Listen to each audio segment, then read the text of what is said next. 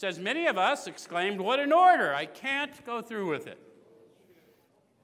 I know we tend to say that, but every one of us to a person looked at it, and we may not have said, What an order! I can't go through with it, but I'm like, I ain't telling that guy. I ain't telling him nothing. Take that shit to the grave. If I knew I had to pay it all back, I wouldn't have stole so much.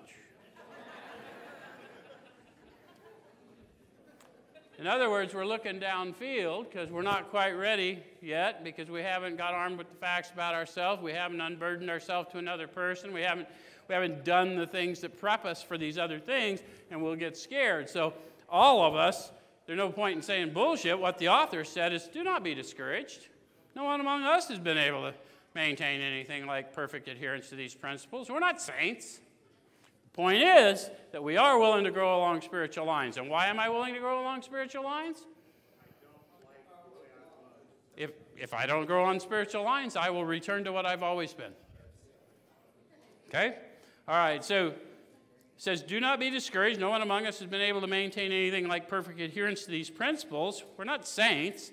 The point is that we're willing to grow along spiritual lines. The principles we've set down are guides to progress. We claim spiritual progress rather than spiritual perfection. The principles they've, they've, laid down are contained in the steps and the instruction to the steps. So, as you go through the step experience, they're going to describe to you promises of the steps that are states of being you'll experience when you're at that level of consciousness of Creator. That's why we shouldn't hang them on the wall and say these are the promises when they're the ninth step promises. And you know, there's promises throughout the book. They're not the promises, they're, they're the ninth step promises. And there's promises in three that we'll get to tonight, and there's promises in 10 and 11 and 12. Does it make sense? And it's all about the state of awareness I'm in of the Creator within me.